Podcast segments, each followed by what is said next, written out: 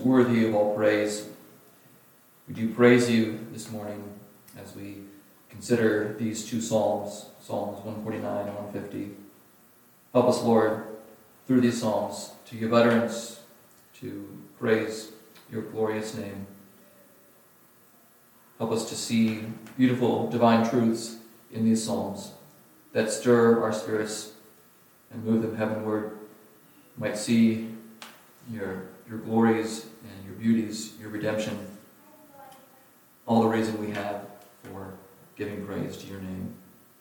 Help us, Lord, to understand these two Psalms. And we do thank you, Lord, for the opportunity this morning to consider them. In Jesus' name we pray. Amen. So, as Johnny mentioned last week, as he was reviewing some of the structure of the Psalms, the last five Psalms, last handful of Psalms, end the, the book of Psalms with praise. And we've looked at Psalm 146, uh, 147, and last week was 148, and today we're looking at the last two Psalms, the book of Psalms, and have basically a you know, major point for these two Psalms the top of the notes there. The saint leads by example to all of creation by singing a new song in his heart to God. And so we'll look at Psalm 149 first, and then Psalm 150. I'll read Psalm 149 here. Praise the Lord. Sing to the Lord a new song, his praise in the assembly of the godly. Let Israel be glad in his maker. Let the children of Zion rejoice in their king. Let them praise his name with dancing making melody to him with tambourine and lyre. For the Lord takes pleasure in his people. He adorns the humble with salvation. Let the godly exult in glory. Let them sing for joy on their beds.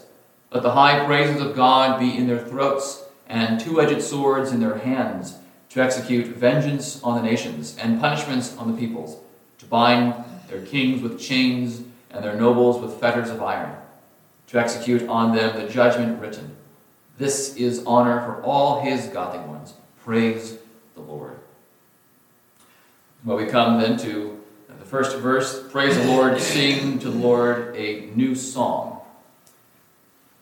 What, is it, what does Scripture mean when it says new song? Sometimes we'll, we'll see that in the Old Testament and the New. There's, a, there's mention of a new song that is to be sung. Anyone have an idea as to what the scriptures mean when they call us to sing a new song.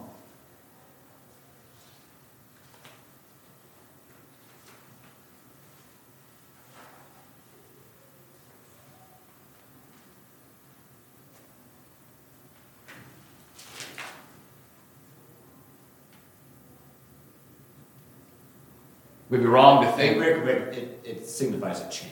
Okay. A change of heart of people, because God is unchanging. Right? So they're, yeah. they're coming back to the Lord to renew in them, renew Him in them. Basically. Okay. So a renewal of a heart posture. Mm-hmm. Okay. Responding to God's call to return to Him. Okay. Of course, God's people have always been called to sing to him. But there are times when there's mention of a new song. So I think that's part of it, Keith, that uh, call to be renewed in the mind, renewed with the mouth, with the heart, to sing. Anything, anything else? One question I is looking forward to a new song? I mean, is that looking to Christ in this anyway? Is it looking forward to Christ? Well, yes, I mean, oh, Yes, it is. Looking forward to Christ. But it's in reference to the new song that we will sing, or this one the people of Israel would have sung at the revealing of Messiah. I think, yes, that's part of it too. There's that anticipation of what is to come, what the Lord is going to do in the future. Uh, however, near or far it is to the Israelite worshippers' uh, perspective. Yes, there, there is that joy, um, that call to sing because of what is to come. Joseph, were you going to say something else? Yeah, um, it also might mean um, having to do with if God does something for you miraculously all of a sudden, you want to sing a new song to Him. Like Okay. when Mary is visited by the angel and told she'll give birth to Messiah, she then breaks out in praise. Okay? So, because of some deed of the Lord, there is this call to sing anew. All right? Yes, so it's one that praises God for a redemptive deed, sometimes indicating a song to be composed and sung on account of a new phase in redemptive history. So I'll have you guys uh, look at some verses here. Um, I'll need someone to read Psalm 33 3. Psalm, another person to read Psalm 96 1. Another to read Psalm 98 1. Still another to read Psalm 144 9.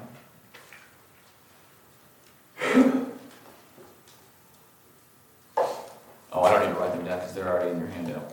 So, does anyone want to read Psalm 33 3 for us? Sing to him a new song. Play skillfully on the strings with loud shouts. Psalm 96 1. Oh, sing to the Lord a new song, sing to the Lord all the earth. 98 1. Oh, sing to the Lord a new song, for he has done marvelous things. His right hand and his holy arm have gained him the victory. 144 9. I will sing a new song to you, O God. Upon a ten-stringed harp I will play to you. You see there Exodus 15. You guys know what's going on in Exodus 15? Isn't that right after um, they crossed the Red Sea? It is. What, what do they do right after they cross the Red Sea? They praise God. They praise God. Yes, Exodus 15. You probably will see in your Bible the, the chapter summary or title, something like Moses' song, right? So that's a, a song. It's a new song that is composed and sung by the people of God precisely because of God's strong redemptive deed of bringing his people out of the hand of the Egyptians and looking forward to the going, in, going to the promised land. Revelation 5 9 and Revelation 14 3 also speak of a new song as well. So here we have God's ongoing uh, redemptive power on display. And as God is carrying his people along, they are called to sing praise to his name. And he continues to give them more and more reason to worship his name, to sing song to him. The newness of this song, Psalm 149, could be on account of bringing the formerly exilic people back to their land. Recall uh, a couple weeks ago we looked at Psalms 146, 147, that we thought, well, maybe they are uh, in that context of Ezra and Nehemiah, people returning to, uh, to Jerusalem, you know, gathering the outcasts. That could be a new phase in um, God's redemptive history with his people. In any case, God's people are called to sing praises to his name, considering the wonderful works of God, considering what he has done for them, and considering who he is. Verses 2 and 3 Let Israel be glad in his Maker. Let the children of Zion rejoice in their King. Let them praise his name with dancing, making melody to him with tambourine and lyre. So we have in these verses gladness from the people of God. Let Israel be glad in his Maker. Now, why should God's people back then be glad? Why should they have taken pleasure? Or why should they have rejoiced in God? There isn't just one answer, of course, to this question. His deliverance, you know, from multiple iterations of bondage. Okay? Deliverance from bondage, yes. Mm-hmm. They have behind them the Assyrian and Babylonian oppressions. Of course, even behind that is Egyptian.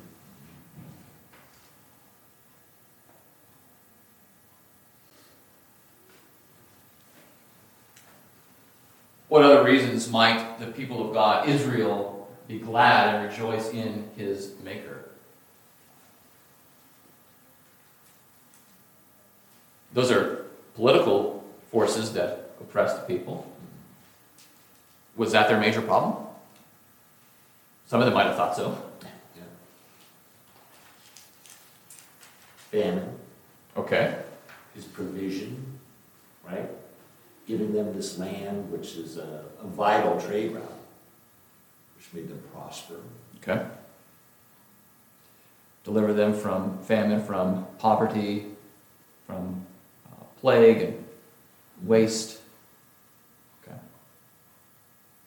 There are a lot of, uh, in Deuteronomy in particular, there are a lot of um, blessings that are given, and there are curses that are given to the people as they obey or, or disobey, right? As they are faithful to the covenant or not.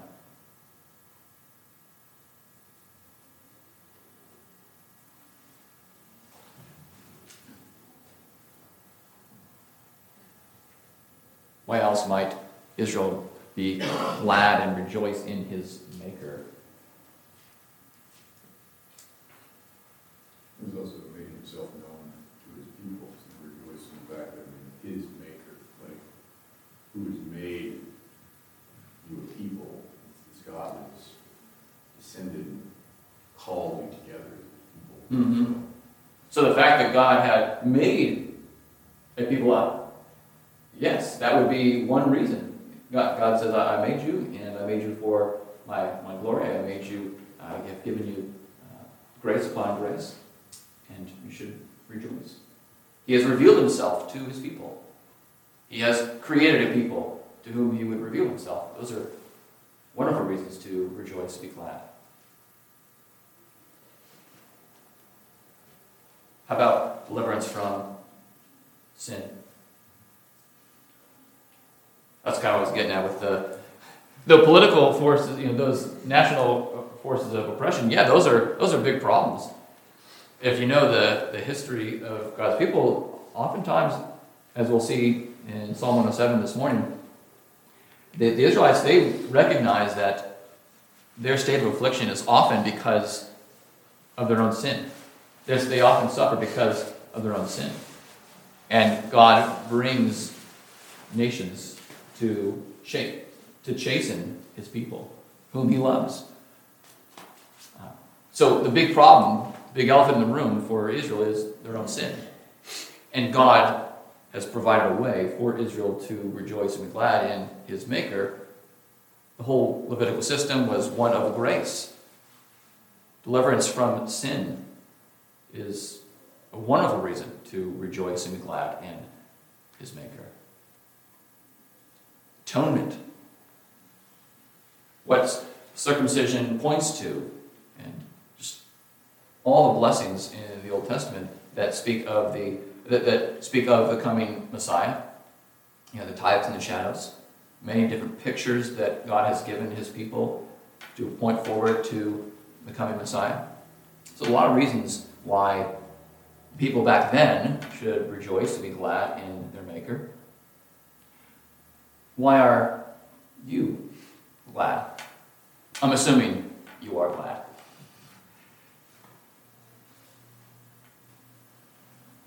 What are some reasons that you personally are glad, that you personally rejoice in your Maker? in all things considered, I'd say take what they're happy about, and also let us be happy about it as well. But I think uh, one of the biggest things that brings me joy is that it's not a uh, a Benjamin Franklin system where he turns a key, spins it, and it's like, "Are you guys on your own?" He's there. He's with us every day. It's not something. He's not a distant God. Mm-hmm. He's a very personal God, and He's there with us close every day, forgiving, guiding, chastening, Yes. how He sees fit. And that is very comforting and something that we rejoice in. You rejoice, you will rejoice that your Lord is with you and will never leave you nor forsake you. Yes. Amen. Joseph, you're going to say something. I just I see it Yeah. on your lips. Um, well, I'm glad and God that He's uh, promised me an eternal inheritance due to Jesus' resurrection. Since this world can be pretty rough, but I have an inheritance that, that Peter says is imperishable and undefiled, kept in heaven. Mhm. Amen. Surely that's reason to rejoice, to be glad that we have this eternal inheritance. Won't fade, won't be corrupted. That Jesus has secured with his blood.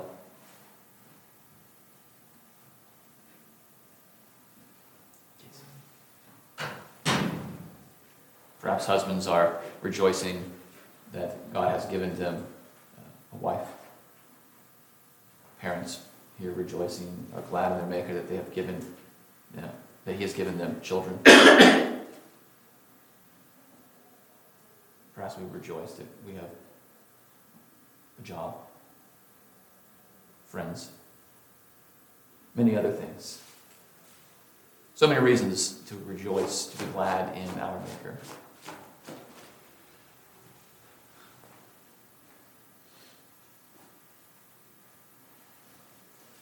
And look at verse uh, 4 here. The Lord takes pleasure in his people, he adorns the humble with salvation. Talk briefly about this, or I anticipated this a couple weeks ago. Uh, verse 4 is just, it's humbling, no pun intended there. Um, he adorns the humble with salvation, but it says he takes pleasure in his people.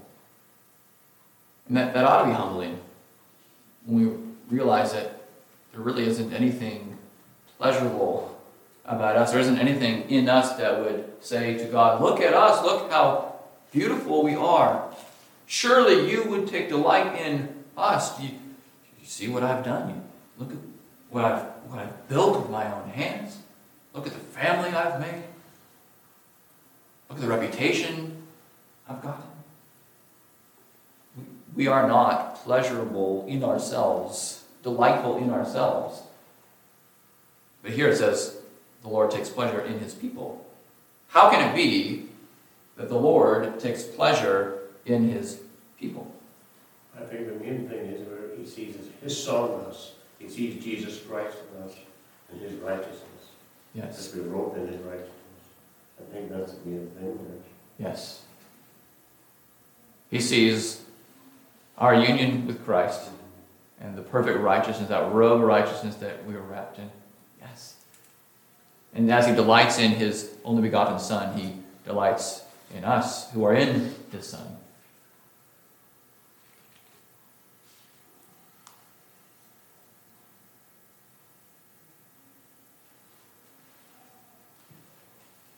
I think we uh, briefly considered this briefly as well, um, or a couple weeks ago, that in Deuteronomy 7 and 9, the Lord talks to Israel and saying, Why, why did I choose you? Was it because you were so large a people, that you were so mighty a people? What? No. You were small people. You were a weak people. The reason he gives is because I, I love you. I love you because I love you, because I've decided to set my covenantal love on you. I chose you. The reason ultimately lies in God, not in, in us. And obviously, in, in view of God the Son, who would um, secure that covenant love by his, by his blood. What are some ways that God shows his divine pleasure? We see here, uh, what we see in verse 4 there, he adorns the humble with salvation. Um, yeah. How does God adorn us with salvation?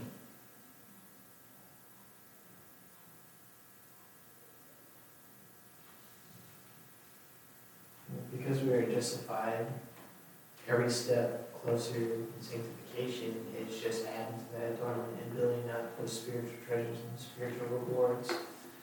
Um, so even though the earthly life might not reflect triumphs or adornment or visible signs of God's pleasure towards us, if we are faithful and continually being sanctified, He is adorning us with those spiritual treasures, which is obviously much more worthwhile. Mm-hmm.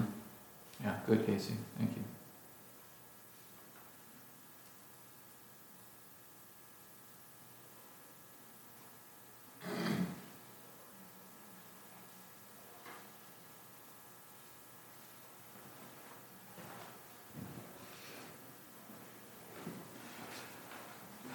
The fact that God takes pleasure in you, his people, and the fact that he adorns those who are humble with salvation ought to be a comfort to us. How is how are these facts, how, how are these spiritual realities a comfort to us when we consider our own sin, for instance? God takes pleasure in you, He delights in you, He adorns you with salvation, um, yet you sin. So, how can there be comfort there?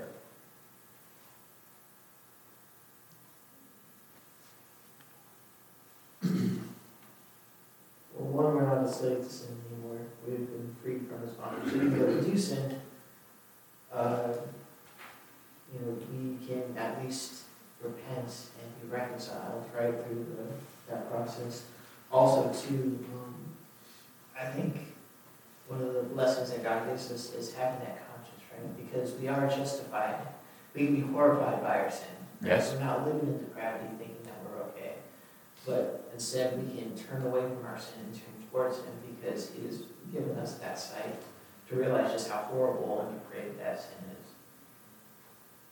Yeah, and even that, so even that repentance is a gift from God. Yes. So, it is a comfort that He um, has not given us over to our sin, that He has actually set us free from the bondage of sin. And He has given us a way to confess and um, to have that sin regularly forgiven. So he still takes delight in us, even though we still sin. And that's a comfort to us, because when we sin, we're not threatening the, the blood of Christ, the power of, that. Now, of course, we should lament and we should recognize that that sin is horrifying, but it's not that we have uh, been adorned with salvation, and now with each sin of ours, we are, uh, that righteous robe is wearing out, and there are holes in it because of what we've done. By grace, we are eternally clothed with the righteousness of Christ. So we always have that comfort. That doesn't give us license to sin. Shall we go on sinning so that grace may abound? Paul asks. May never be. Of course not. So we have that comfort from John that if we confess our sins, he is faithful and just to forgive us our sins and to cleanse us from all unrighteousness. That should be a comfort.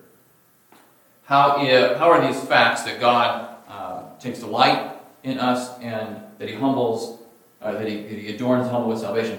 How are these beautiful spiritual realities a comfort to you when you are suffering? So we consider the matter of sin. How about when you are suffering? Do you feel like when you're suffering, God is taking delight in you?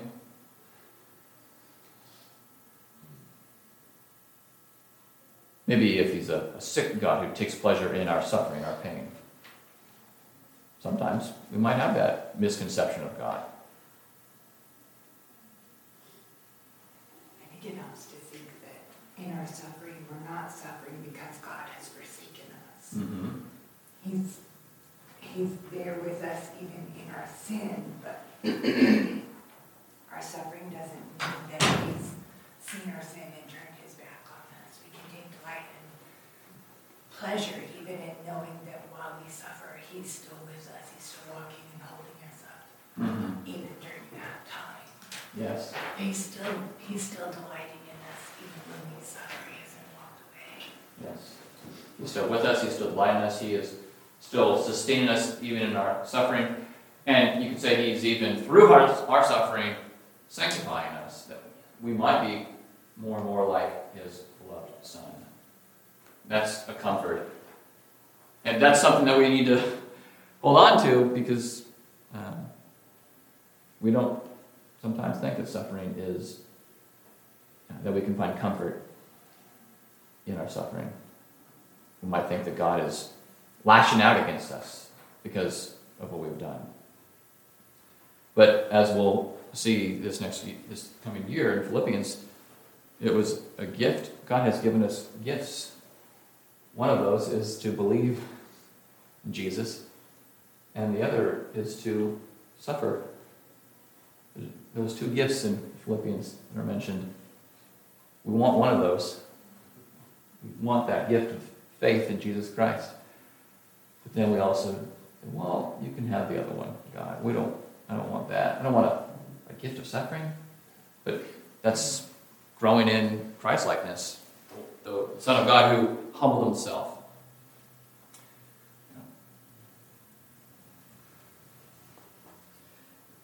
Verses 5 through 9. Let the godly exult in glory. Let them sing for joy on their beds.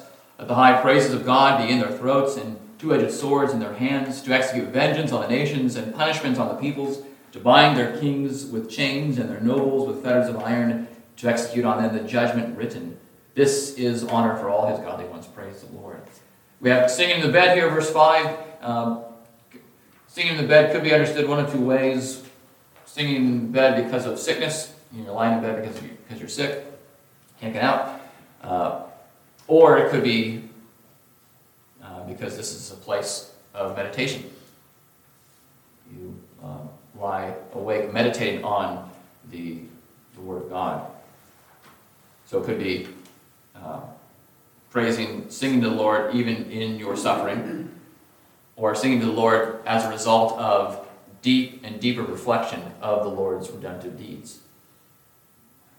How many times do we lie awake at night, anxiously turning the cares of the world in our minds? Guilty. Maybe you all sleep, you know, peacefully. And you just put your head on the pillow and you can turn off the cares of the world. You can turn off the, the argument you have with your spouse or the uh, um, relationship with your child or things in the friend or the church and at work. You can just turn it all off and put your head on your pillow and go to sleep. And if so, then praise God for that. I've lost many nights because of this very thing. Anxious thoughts about the day and the coming week.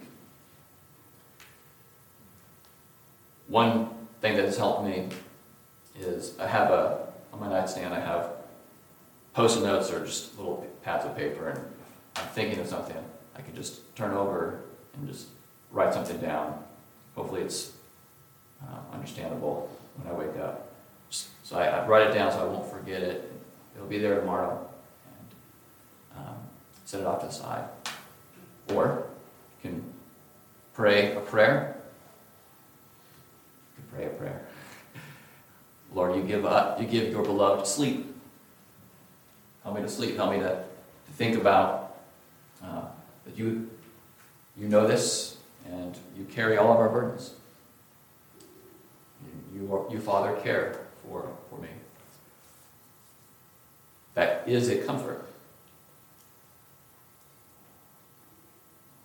What are some things that you guys do to help yourself when you are lying in bed at night, unable to sleep because of these things?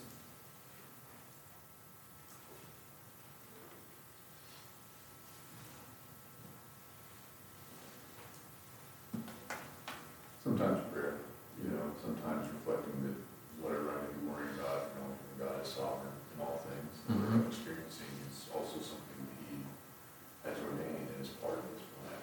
There's peace in that. Yes. Reminding ourselves of the sovereignty of God and the goodness of God, that He's working this out even for His, his glory and your good, even though we might not see it at this point. Yeah. Johnny, you gonna say something? I was, I could think of, uh, one example was, um, financial concerns. Even if you're, um, diligent to plan out your finances, um, it takes time. You know, you might plan a monthly budget or something, but it takes time to follow that plan. So even if you're doing, even if you're doing everything you can, uh, things sometimes just don't happen quickly. And that causes us to fixate on, uh, on worrying or fixate on trying to, trying to do even more than we can really do. And that sometimes takes the form of anxiety or worry. Um, So, uh, that causes us to turn to things like, you know, we've, we've seen unfortunately the Christian self-help movement, uh, the prosperity gospel, uh, and that can even cause us to blame ourselves or blame, you know, even blame God. Um, But, uh, that brings me back to that, uh, sermon on Job and all we know about Job. Uh, he was doing, he seemed to have been doing everything right. Uh, just like Max said, uh, he still at the end, at the end of his ordeal had to know that, uh, you know, God, God was indeed in charge of all those things.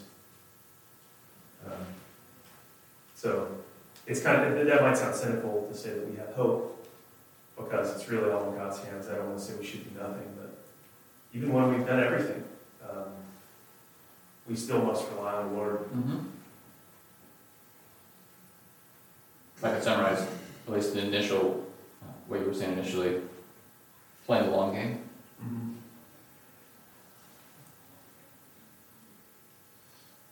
Which is really what life here on earth is. We are, our minds should be fixed on uh, what is to come. We are to uh, work diligently unto the Lord every day and pursue His kingdom and His righteousness. Worry about that today, because you got enough trouble for today. But also keeping um, our eyes on what uh, the Lord will do eventually, bringing it all to its consummation.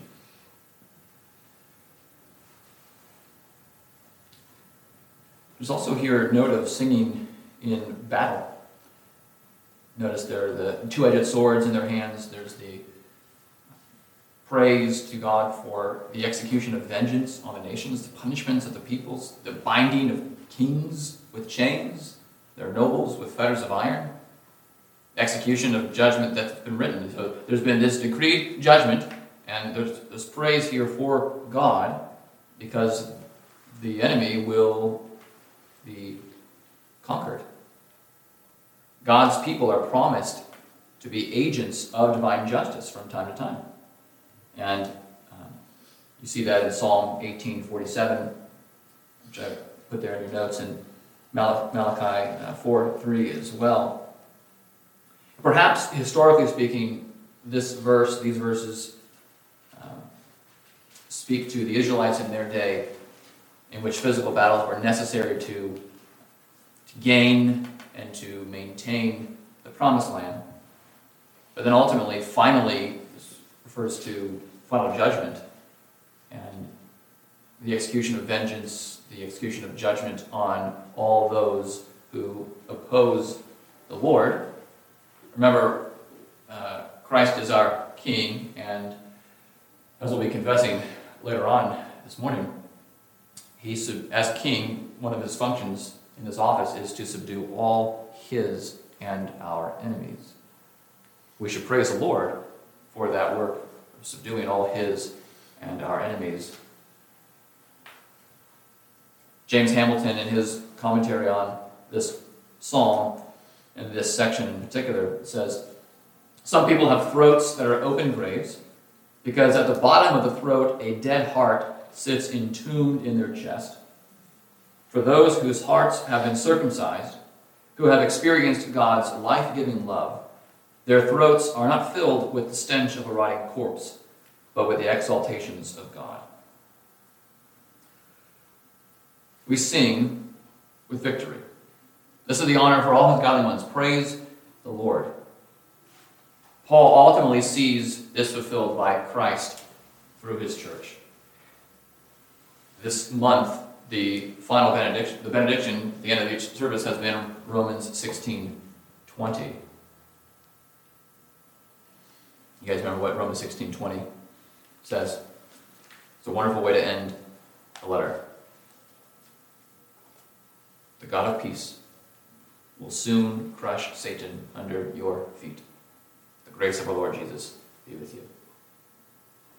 The God of peace will soon crush Satan under your feet. Notice that's, that's future. But that's, that's a future reality based on a past reality that Christ did defeat Satan on the cross by his own feet being nailed. And so we have that assurance of a full victory that God is using his own people to, um, to bring judgment on the nations, to preach that, the gospel. And Christ the King can subdue his and our enemies by one of two ways. One is by conquering their souls in conversion, making enemies now friends, making servants in the kingdom of darkness now servants in the kingdom of light. And that's what we pray for, isn't it? That's what we, we pray that the, the Great Commission will have that effect on countless souls, that they would be conquered by Christ and for Christ. The other way, of course, is through final judgment. God will declare um, those who remain enemies, they, they will be cast into outer darkness.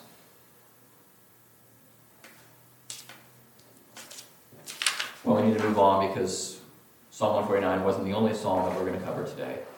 Psalm 150. Praise the Lord, praise God in his sanctuary, praise him in his mighty heavens, praise him for his mighty deeds, praise him according to his excellent greatness, praise him with trumpet sound, praise him with lute and harp. Praise him with tambourine and dance. Praise him with strings and pipe. Praise him with sounding cymbals. Praise him with loud clashing cymbals. Let everything that has breath praise the Lord. Praise the Lord. Now, uh, there's a couple different ways of understanding the first verse here. Praise the Lord. Praise God in his sanctuary. Praise him in his mighty heavens. This could be um, synonymous parallelism, which basically is saying that the second phrase is the same thing, just reworded as the first. So the sanctuary would be then the heavenly sanctuary, and the heavens is just another way of saying that thing, that we are praising God uh, who is in the heavens.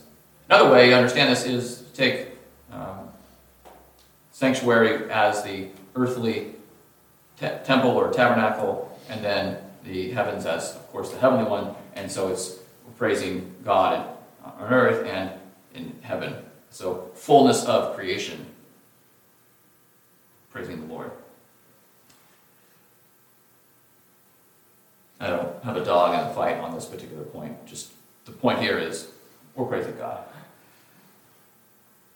We praise God for his mighty deeds. And that again connects well with the previous psalm, singing a new song. Often, singing a new song has in mind a new redemptive deed. God bringing his people in the history of redemption, a greater clarity of himself, uh, fuller appreciation of his power. So now we have praise him for his mighty deeds. These are deeds that testify to the might, to the valor of the Lord. Think of David's mighty men of valor, those special men who were very faithful and who did great things for David and, of course, ultimately for the Lord. Here we have mighty deeds of God. Look at the Old Testament, just go through it, scan it in your mind. What are some of the mighty deeds of God in the Old Testament?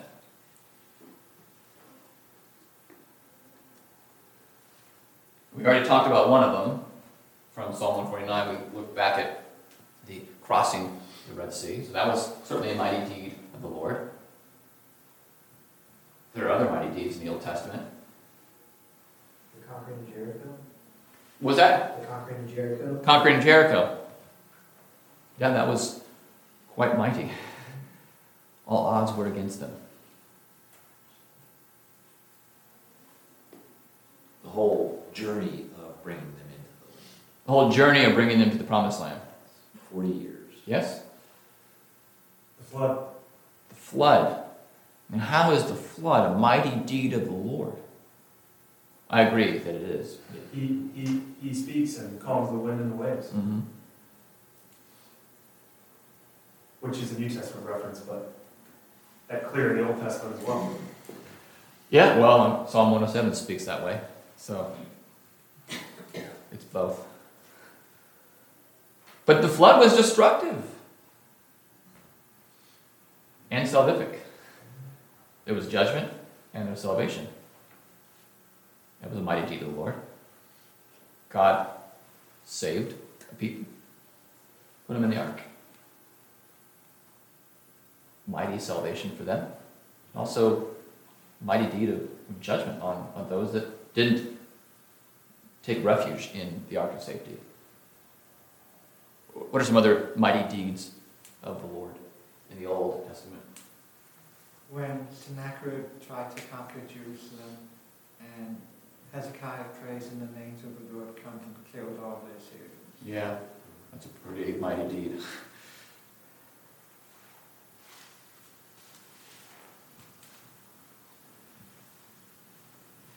What else in the Old Testament?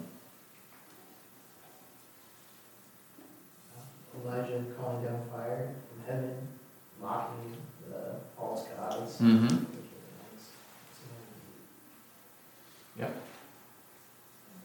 All those prophets, Baal, taken down. David slaying Goliath.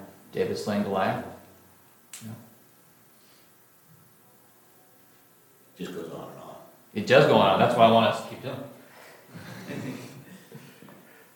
The whole book of Judges, God keeps raising up judges to save his people. Mm-hmm. Solomon constructing the temple. Solomon constructing the temple.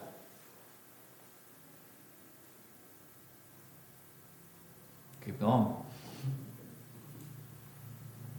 I would consider creation a mighty deed in of itself. God, he literally created everything. Yes, yes. The word is power. The snake on the pole. Yeah. The bronze serpent, Numbers 21. Oh. That Jesus then uh, uses in John, John 3 to speak of uh, his own salvation to those who have been bitten by sin. All right, New Testament mighty deeds. There might be a few there. We just did the Jesus. Jesus.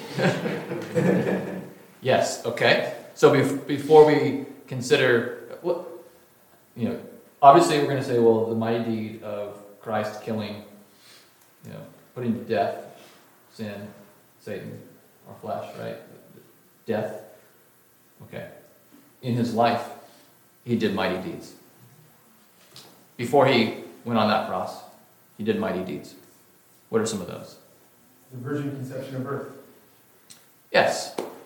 Okay. Good answer. He made the blind to see. What was that? He made the blind to see. You made the blind to see? To hear, and the lame to. Yes. Good. Lazarus. Lazarus? Uh-huh. him from the dead. Casting out demons. Casting out demons, The water into wine. Water into wine, Fed five thousand multiple times. feeding thousands upon thousands, more than once. Walking on the water. Walking on the water, Calm in the storm. calming the storm.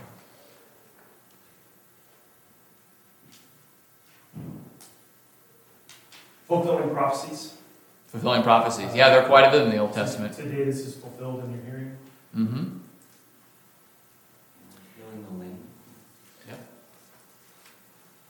And then, you know, the, the death on the cross. What happens after he dies? Resurrection. The resurrection. Did Christ have anything to do with that? Yeah. Remember, he says no one gives, no one takes his life, he gives it willingly, and he also raises it. He has risen indeed. That's a mighty deed the Lord. How about some of the mighty deeds of God in church history? I think it is preserving the scriptures. Preserving the scriptures. Amen. Holy Spirit. And, uh, Send the Holy Spirit. Okay.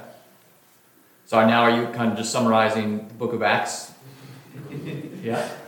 Using, uh, using oppositional earthly governments, efforts to squash the gospel that actually furthered the gospel, Yes. the, cre- which created a diaspora and mm-hmm. even more people came to believe.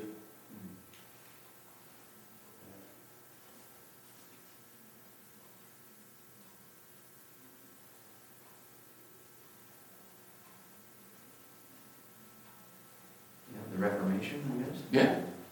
It was on my tongue. Waiting for you. Some of the great revivals. Great revivals. Not the pseudo ones, but the real, you know, and people like that, I'm talking about Jonathan Edwards and Mm-hmm. men like that. Yes.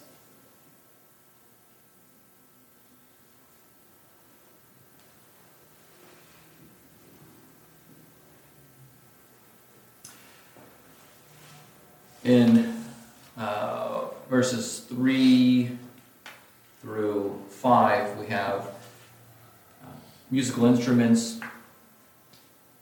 You know, what's going on with all these instruments? There's, there's order to these instruments. Very briefly here, the, the trumpet, for instance, uh, priests would blow the trumpet to call people to worship.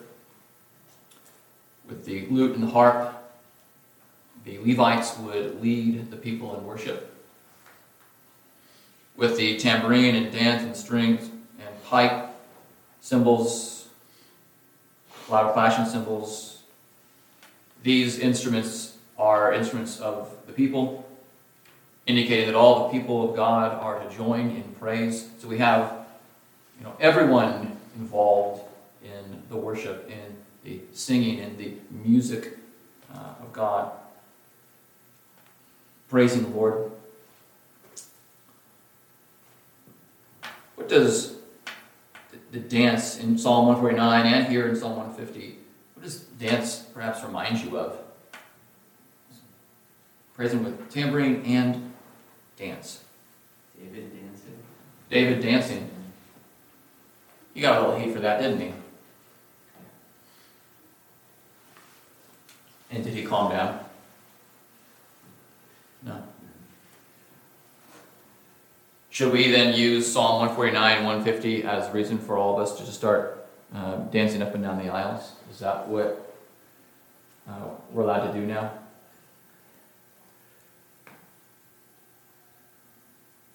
Well, to ask it another way, if, if I get to heaven and there's dancing, I won't say, oh, sorry, I'm, you know. Sorry, I'm a Baptist. So our, our worship should, our worship should reflect, you know, biblical reverence, but also be a reflection of, uh, new kingdom worship in the heavens, right? Are you trying to make a case for dancing in the in the sanctuary? I'm trying to make the case that we should worship God the way he wants to be worshipped. It's true. We we call that the regulative principle for worship, right? The RPW. Good old RPW. So it's not necessarily about dancing or not dancing. Uh, it's about, uh, worshiping God according to his terms. Okay. It's like saying contemporary music in a worship service. Secular contemporary Secular. Okay. music in a worship service. Throwing a little Eminem in there. Dr. Dre. I always go back to, we went to a church and the first song that they sang was the Twelve Days of Christmas, you know, at Christmas time. you know, Yeah. like, Uh, what does that have to do with? Right. worshiping God? Nothing. So, I didn't just throw those names out as if that had never happened. Um, I was actually part of uh, a worship service in which people did play Eminem, a rapper, uh, and and other secular authors. Uh, they played it in, in during the offering, and uh, also as a way to get people jazzed and ready to go in the morning. Like, this is strange fire. Um, surprised the Lord has preserved these people. You, sir, you're a minister. How, how have you had to wrestle with Psalm 150 and, and dance and RPW? We still wrestle with it after all these years. I still, I still go back to the regulative principle of worship. And uh, it a lot of people, you know, for instance, we're all, maybe all Calvinists sitting here, but a lot of people forget that the first book of Calvin wrote was reforming worship. Mm-hmm. Worship was more important than the five points that John Calvin. And uh, I think that's the problem today. Worship is just, and everything goes in worship now in the evangelical world. It's whatever I decide to worship God rather than God decides Mm-hmm. the- the way you ought to be worshipped. And um, dancing to me, uh, to me, I never look at that and say joyous worship, or our worship should be joyous. Yes. Not not necessarily the world, the, the world's view of dancing. Yeah. Our word exalt uh, comes from two Latin words, ex and solto. To uh, solto, if you know Spanish, saltar, okay, uh, is to jump. Uh, exalt is to to leap up, to jump out, and to like leap with joy.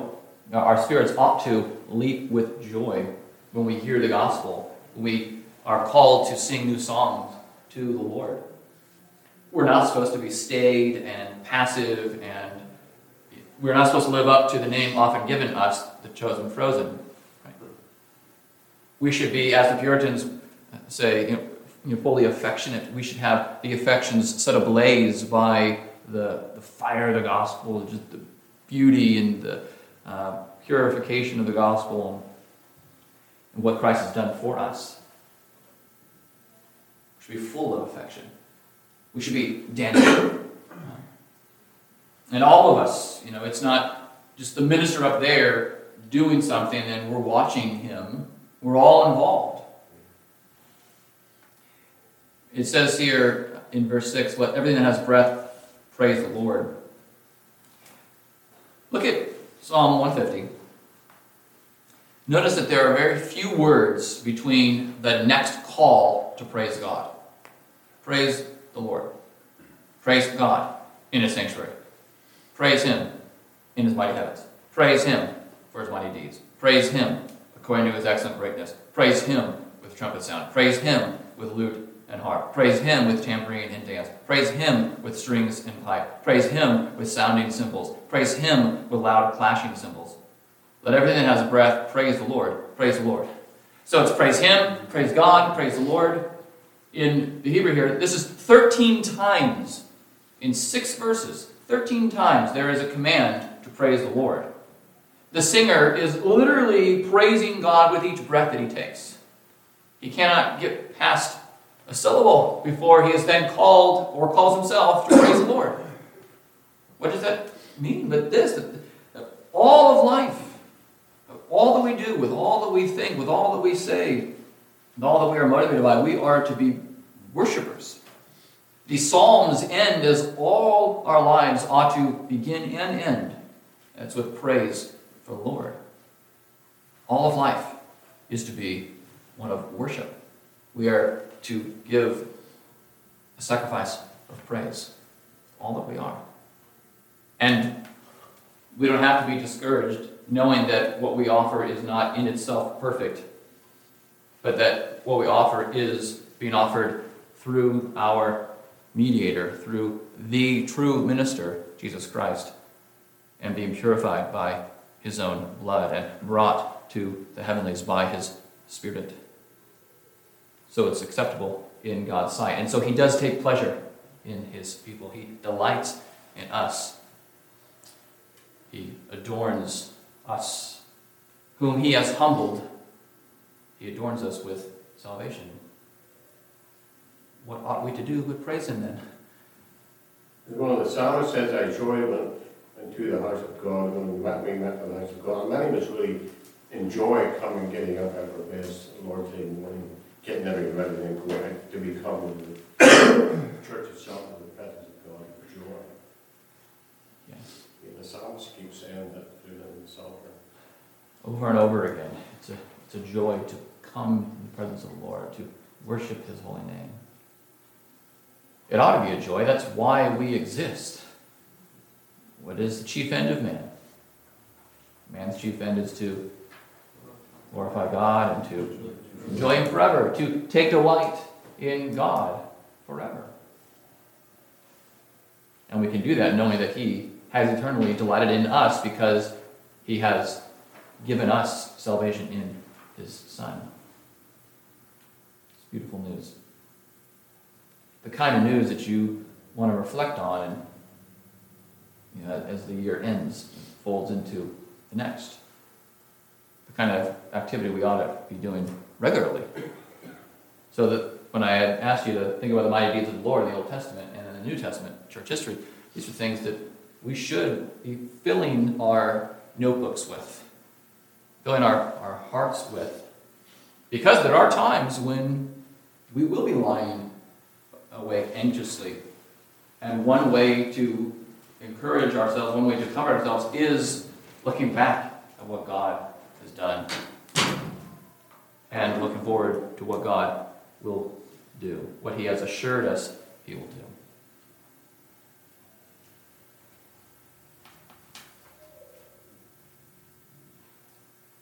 Well, let's pray.